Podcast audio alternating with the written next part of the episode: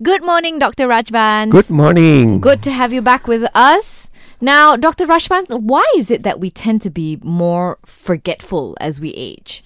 Forgetfulness actually could be part of normal aging, and all of us will show signs of some, you know, memory loss as we get older. So it could be part of normal aging, or we could call it like what they call mild cognitive impairment, where people do tend to forget certain things, but most of the time it's benign. Most don't progress on to dementias or Alzheimer's disease.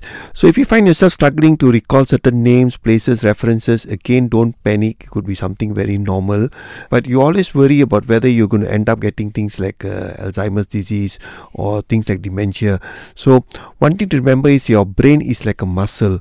So just like any muscle, you must use it or you basically will lose it. So learn to do things that keep your brain active. You know, uh, playing certain games, uh, you know that are like Sudoku or doing things that are uh, actively using your brain. For example, our social activities, actually things like that. You know, mm. uh, eating right is very important. Getting enough sleep is important. Physical exercise. People have shown that just by doing physical exercise, even patients with Alzheimer's can improve. So it's basically mental and physical exercise as we get older, and that will keep your brain sharp. And another issue that worries many people, especially as they age, is bladder leakage. Right? Well, you know what? Depend Adult Care Malaysia is expertly designed designed for bladder leakage protection with its superior comfortable fit waistband. It's uniquely engineered for discreet and its underwear like fit experience. So it's the worry free protection that you need. So get on with life with Depend, the number one brand in the USA. You can visit depend.com.my now for free samples. Let's all age gracefully. We can still get on with life confidently and uncompromisingly. I have a jaw, sometimes very stiff, and it has a creaking sound on the right side of the jaw. Any so pain? Last time I can eat tough meat is okay, but now if I chew more than 15 minutes, it's very tiring and I can feel the aching on both sides of my jaw. I went to check up with two, three doctors. Some said it's the maybe the mandible that has a very fine fractures. Yeah, but because your the joint, the temporo, uh, they call TMJ joint, uh, temporomandible joint, can also get like any other joint get a bit of like arthritis, so you can get TMJ arthritis and that. Ah, TMJ. Uh, they told me TMJ. I don't know what TMJ yeah. means. TMJ is your, it's a joint. Uh, your, you know the jaw is called the uh, temporomandible joint. That's actually uh, yes, the two yes. two bones there. So every bone, like your knee is a joint, your elbow is a joint. You know like that. So your t- uh, uh-huh. temporomandible are the two bones there. So there's a TMJ joint, and that can get inflamed. So that can sometimes cause this. Yeah. It's not serious as long as I can still eat. I go. I eat the less tough food and I eat slower it's okay. How do I improve this situation? How I mean, I it's just again like any other joints, it's an inflammation of the joints. So maybe you can try uh, certain things that reduce anything that helps to reduce inflammation. Foods that are, you know, you can look it up, Google foods that are reduce your inflammation. You can take supplements like, uh, for example, turmeric or omega 3 and see whether that helps. Put like a if, hot bottle water, uh, hot yeah, compress and things. That also uh, no harm doing that. It's just like any other arthritis in the joints. Sometimes all these might help to slow down or, you know, reduce the pain. La. Mm, understand, understand. So okay. I'm getting a clearer picture now, doctor. Right. Thanks a lot. We have a question here on the Digi Lightline from Peggy. I'm allergic to metformin, which gives me diarrhea. What is the alternative? Can I take gliclazide and insulin injection together before a meal? Doctor? So metformin is actually the first drug we use for diabetes. You know, it's uh, so when someone is diagnosed diabetes, according to the protocols, it's one of the first drugs that we use. But there are now a lot of new drugs that have come out. Like the one gliclazide is an older type of drug, just like metformin. Uh, metformin is called biguanide, whereas uh, your gliclazide is sulfonylurea. These are the, actually the earlier ones that were there with uh, metformin. Now there are a lot of new new ones called DPP4 inhibitors. They got SLG T1, all these new new names that sort of uh, medications for diabetes are coming out. But metformin is actually the first one. The thing is, metformin is that uh, very good drug, very safe, except that you can have certain side effects. One is nausea, one is a lot of abdominal discomfort, and one is diarrhea. And if you really can't uh, take it because of the side effects, then you have to change. Gliclazide is the other drug you can insulin occur but all this you have to actually uh, sit down with a doctor and see what's the best for you. What are your sugar levels? What are your other risk factors?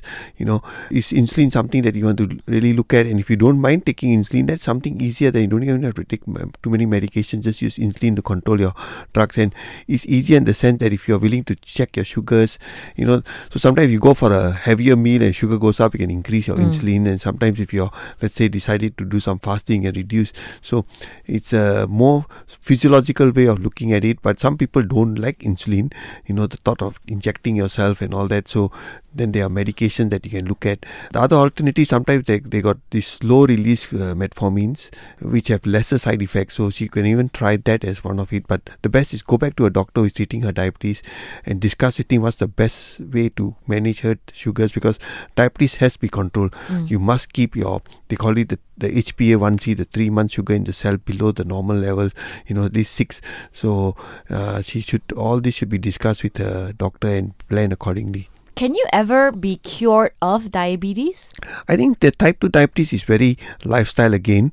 Uh, I got patients of mine who suddenly discovered their diabetes, but they are still early, not realizing that, you know, this was their lifestyle. And I got patients who have completely changed, lost 20 kgs, started exercising, and the sugars have gone back to normal. So they're no more on medications. But once they are like long term and if they got already end organ damage and unlikely to able to stop medication, but be able to reduce it. So diabetes is very uh, lifestyle dependent. We receive a voice note from Kanti. Good morning, Dr. Rajbans. I'm in my early 70s and I've been experiencing pain on the top of my feet. It's not the bottom, the top and I just don't understand what this is. It swells at times and it's very painful.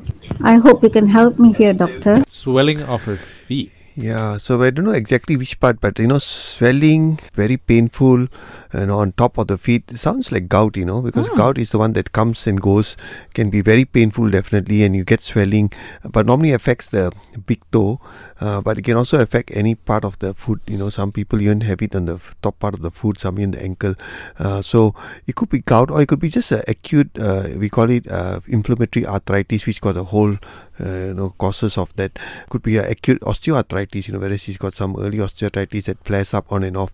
So i think this one she definitely has to go and see a, a orthopedic surgeon and come to a sort of diagnosis. Some blood tests some x-rays need to be done and then they can at least tell her why this is going on. Because if it's something that's chronic in the long run if you don't do anything can damage her feet. So you know the bones can get affected. So i think she should go and get the diagnosis sorted out. And uh, i think the best people will be just to go and see orthopedic surgeon but only the top not the bottom because when my dad gets gout his whole foot swells some, up yeah some people get the whole foot which is uh, bad but some people just get the top part of the big toe okay you know especially uh, if they have a mild attack it just starts off with that uh, part part or just the top part of the foot. Uh, severe attack sometimes, of course, like the whole foot can get infected. So yeah. depends. What happens if you don't get treated for gout? I mean, it'll be recurrent, chronic thing. You know, uric acid deposition in the joints there uh, will ultimately uh, destroy that part joint, and then you know you're going to have problems with your uh, mobility. So uh, uh, initially, it's early, it might come and go, come and mm. go, but over time, it become chronic. It causes damage to the to the bone, so she should get it sorted out. We receive a voice note from Andrew. My mom's 67 and she's been forgetting things like where she parked her car, and even sometimes she forgets, like if she took her high blood pressure medicines.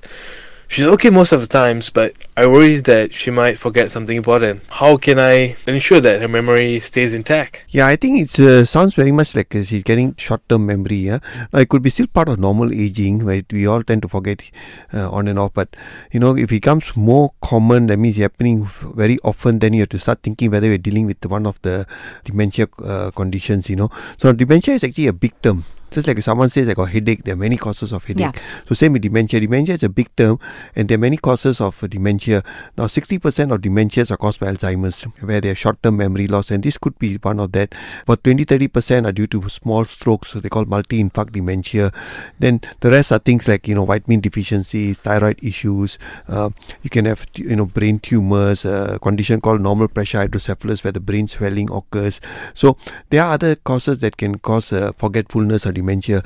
So if you find that it's something that's more than normal, you know, I mean, forgetting once or twice in a week is okay, but if every day you're misplacing things or you're asking the same questions and short-term memory is affected, you have to get it checked up. I advise them to actually go to a hospital, see a doctor, you know, get the routine bloods done. Most time, we even suggest they do a basic CT scan just to make sure you don't miss out things like strokes or tumors, which I have so many times you picked it up.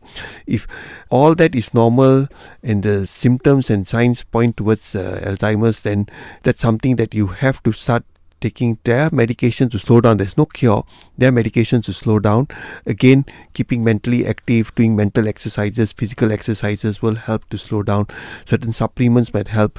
So all this depends on the underlying diagnosis, Mm. right? So uh, I think what he should do is get his mother to see a doctor, and then from there, see whether they need to do further tests to get the right diagnosis and then the right treatment. But can it be helped, doctor? Yeah, again depends on the underlying problem. If it's uh, things like uh, just normal aging or mild cognitive impairment, uh, just uh, again physical, mental exercise, certain supplements. But if you're Alzheimer's, then you need to, you know, take medication.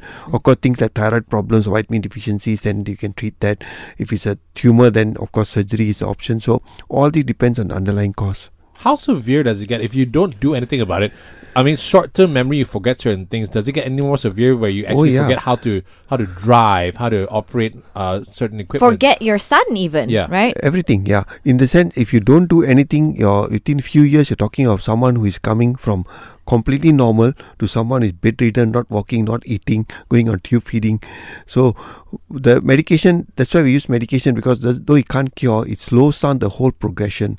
So instead of that happening the next five, seven years, it might take much longer, you know, for that thing to happen. And we are hoping that uh, new research will come, new drugs will come, so that at least maybe even if you don't cure now, maybe in the next few years there'll be something that can cure the disease. So very important to diagnose it and start treatment early so they can slow down the progression.